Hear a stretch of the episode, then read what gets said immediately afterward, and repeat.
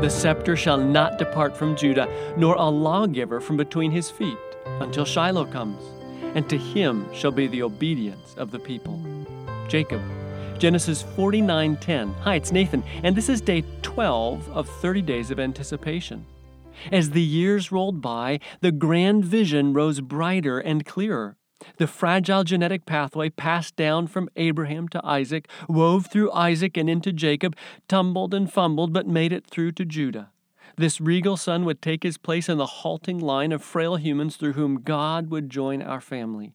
And in this passing of the torch, as it were, the people could catch a hint of what was coming. Law and order would be restored to our broken rebel world. A just and equitable society would displace the rabid injustice and self serving social systems that had come to define human civilization. God was up to something.